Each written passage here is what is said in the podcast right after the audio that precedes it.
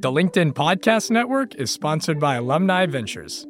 Invest with confidence. Discover the power of venture investing with Alumni Ventures, America's largest venture firm for individual investors. Learn more at av.vc. LinkedIn presents.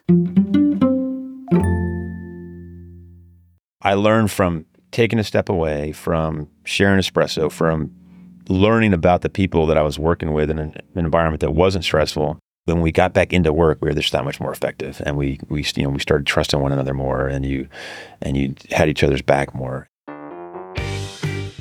Howdy, Next Big Idea Daily listeners. I'm your host, Michael Kovnat, and this week I'm joined by retired Navy captain and brand new author, Brett Crozier. Brett had a pretty storied military career. He graduated from the Naval Academy, got a master's in national security and strategic studies from the Naval War College.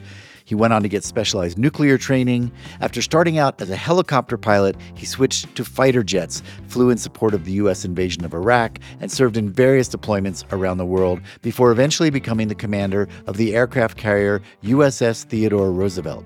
But it was the way his career ended that made national news.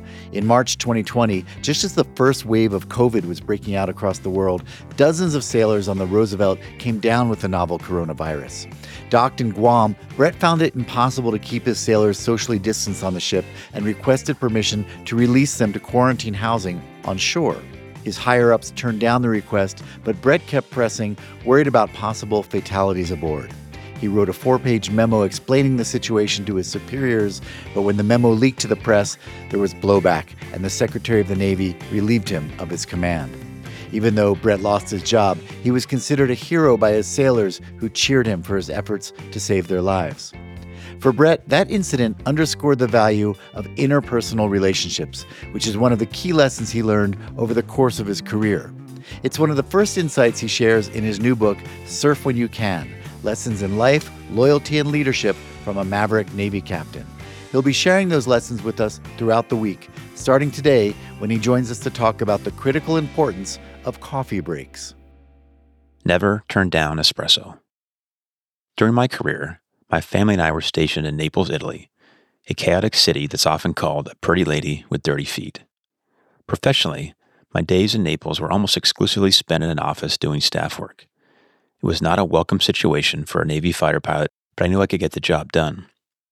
You see, it's very easy for Americans to wear our work ethic as a badge of honor. We are tough, we work hard, and we work a lot. This was my personal bias as I walked into work that first day. I was part of a 12 nation NATO staff of just over 100 people whose goal was to coordinate military operations throughout the Mediterranean region.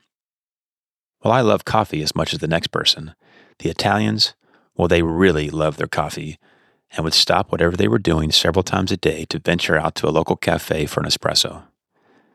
In their classic Italian way, they always invited everyone in the office to join them. Every day, a coworker and lieutenant colonel in the Italian army named Luigi would invite me to coffee. And every day, I politely refused, thinking that there was always too much work still to be done. Finally, one day, Luigi spoke up. Chopper, he said in his broken English using my call sign. Americans think if you work hard that we're going to trust you. But what you really need to do is spend time with us outside of work so we can get to know you. Then we can trust you. That's the essence of trust. I considered Luigi's comments and realized he was probably right. Here we'd been working elbow to elbow for months, but I knew little about the people I was sharing space with other than their professional duties and responsibilities. So I started going with Luigi and the others. Eight months later, NATO was called into action when Gaddafi mobilized his forces against his own people in a surprisingly swift fashion. The UN Security Council condemned his actions, and our NATO staff became a very busy place to work. But in those hectic, stressful moments, when there was a seemingly insurmountable amount of work to get done and lives on the line, the Europeans, who I had once criticized for always dashing off for an espresso, were right there beside me, working day and night. They refused to go home until I did, and they were never afraid of hard work. And through it all, we continued our espresso breaks. That experience reminded me to never turn down espresso, or more specifically, that life is about relationships. A team is stronger when the connection between its parts are stronger. That certainly proved true during my time in the Navy, and I believe it is true in life as well. Brett Crozier, welcome to the Next Big Idea Daily. Good morning. Happy to be here today. Thank you. Glad to have you. I'm I'm I'm happy to call you Brett, though I'm tempted to call you Captain or, or something like that. Some some military term. How would you like me to address you? Brett is fine. Chopper is my call sign, so I also answer to that. My wife calls me Chopper. Chopper sometimes when she's when she's mad at me, but uh, That's cool. Yeah. All right, Chopper. Well, you are retired as a, a Navy captain. Why don't you just give me a quick thumbnail of your career? Yeah, so I, I grew up in Northern California. Um, I was 16 when a, a movie called Top Gun, that most people are familiar with, came out. And when that movie came out, I knew then I wanted to fly in the Navy. So I pursued a path that took me to the Naval Academy. From there to flight school, I flew helicopters for about 10 years, which I loved, and then had an opportunity to transition. I transitioned to fighters and I flew F 18s, uh, the Hornet, up until I retired, really. Uh, and then along the way, as I got more senior, I was in charge of a squadron with basically 12 airplanes and like 250 people. So that's like your first command billet, as they call it. And then I went this path where I learned about nuclear power and ultimately uh, had command of, of a big ship in Japan called the Blue Ridge, like a communication ship. And then ultimately the Theodore Roosevelt, which is one of our nation's, you know, 11 aircraft carriers and uh, with about 5,000 people on it, and uh, which is really a, a floating city at sea with an airport on top and two nuclear reactors down below. And um, and so I had command of that here in San Diego, and you know, like everybody else, when COVID hit the world, we were we were dealing with that. We happened to be deployed out on the uh, Western Pacific, uh, the Vietnam and the, the areas around South China Sea, and we did. Unfortunately, we we had some sailors come in contact and picked up COVID, so we we pulled into Guam and we were doing our best then to mitigate it. And we started seeing this exponential growth of COVID. There were no such thing as vaccines. We didn't have masks or gloves, so we were doing what we could to mitigate that. And ultimately, I just uh, I got to the point where I had to ask for help and send an email to my my bosses, Mm-hmm. just saying, "Hey, we need to do something quicker, different, and better." And they did. So I got the I got the help assistance I needed, but ultimately that that email also leaked out to the press and created a little bit of a political firestorm, which is what the entire nation was dealing with too at the time.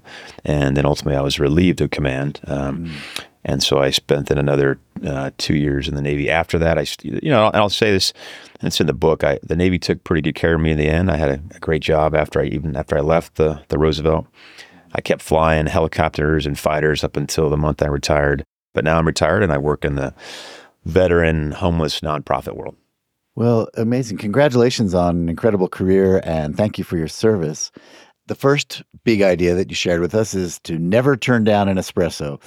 I love that. I mean, it's one of the great things about Italy, right? I've I've spent some time there and, and they certainly seem to know how to live. And actually, uh, early in my career, I worked on some film sets and I once had a chance to work on a spaghetti western with an all Italian crew. And I was amazed to see that they had a an espresso boy, basically a, a kid whose job Yeah. was to take around this cart with a little cappuccino maker and offer drinks to the whole crew. Like it seemed like every hour this guy came along. And I, you know, part of me was like, this is not how a set runs. It's got to be much more high pressure and stress and every but these guys took a lot of espresso breaks. And and I I, I love your story and I, the contrast with your maybe sort of more American mindset of like, no, I'm going to eat my lunch at my desk. I'm going to get the work done. Uh, I don't have time to socialize and have espresso. How else has that kind of manifested for you? This realization that you getting the work done is important, but it needs to be put in the context of the relationships and the, the community that you're with.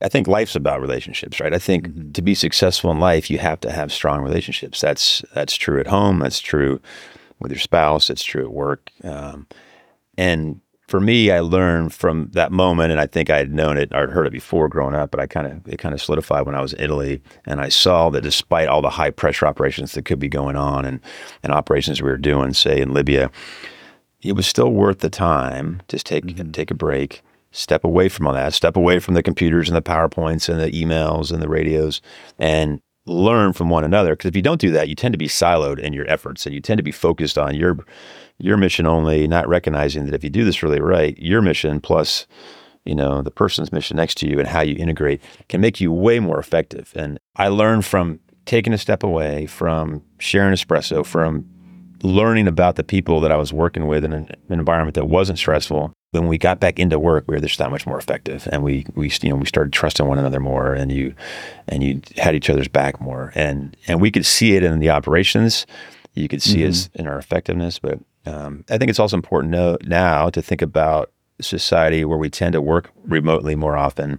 We tend to work, you know, we're not always in the office and, and meeting in person, and I'm, and that's okay. There's reasons for that, but sometimes what you lose is that kind of ability to get to know one another on a personal level, which will make you more effective professionally as well. Yeah, I often think about this in, you know, world leaders. They kind of make a big deal of the relationship between, you know, oh, there's a warm relationship between President Biden and such and such a leader. And that always seemed a little silly to me. Like, clearly it's not about these individuals, these are entire nations with, you know, lots of players involved, lot you know, militaries, businesses, populations. But I realize it is kind of important, you know, that people get along so that if there is a crisis, if there is a war, the fact that someone can pick up a phone and call someone else kind of matters and probably has eased us out of some dangerous situations. And that's certainly true in the geopolitical realm and even now. So now I work in the nonprofit world and I work in the corporate world. And, you know, you you make time to go to those weekly breakfasts or luncheons and uh, and you you find ways then to share coffee with folks, right? Whether it's espresso or just coffee, or whether it's breakfast. Because end of the day, you know, as you're trying to build this partnership, I look at my own efforts in the nonprofit world. We focus on homelessness, and there's so many facets of that, and how, and it can't. There's no one organization that's going to solve it. It's not the government, it's not religious groups, it's not nonprofits. It's everybody combined working together. So you have to find those moments when you can share espresso, as it were, have coffee or have breakfast, and that's true in the corporate side too. If you're if you're working in the finance world, which I work a little bit in, then you know there's areas that I want to expand to, or there's people I want to bring into a project. Well, I better figure out how to do that, you know, and maybe meet with them in person and have that connection face to face. You know, it's more than just sales; it's having those connections. And if you really want to grow and you have that trust, you've you found those opportunities to share coffee or espresso or breakfast or or beers yeah. at the club or you know wherever you want wherever you want to call it. But I think those are important, and, and you'll find you'll be more effective when you do. Do you ever struggle to balance that with the need for productivity? Like at a certain point, this espresso break has just gone on too long and we got to get back to work. How do you know when when enough is enough? I think you have to always keep your keep in mind your mission and make sure you're not you know you're not losing sight of what you're you're having you need to accomplish to kind of get the keep the ball moving so to speak I, I, guess it's probably different for everybody it also depends on your comfort level and and how much you like to, to have espresso i guess yeah yeah and how much of an introvert versus extrovert you are i suppose yeah that's it for today, everybody. I know you've probably got a busy workday ahead of you, but don't forget to take a coffee break with your colleagues, even if it's a virtual one. It'll make your day more fun and it'll make you better at your job. Tomorrow, Brett, or Chopper as I like to call him, will be back to tell us more about teamwork, how a good team is much more than the sum of its parts and can make you exponentially more effective. If you want to hear all of Brett's insights sooner, check out our Next Big Idea app wherever you get your apps. I'm Michael Kovnat. See you tomorrow.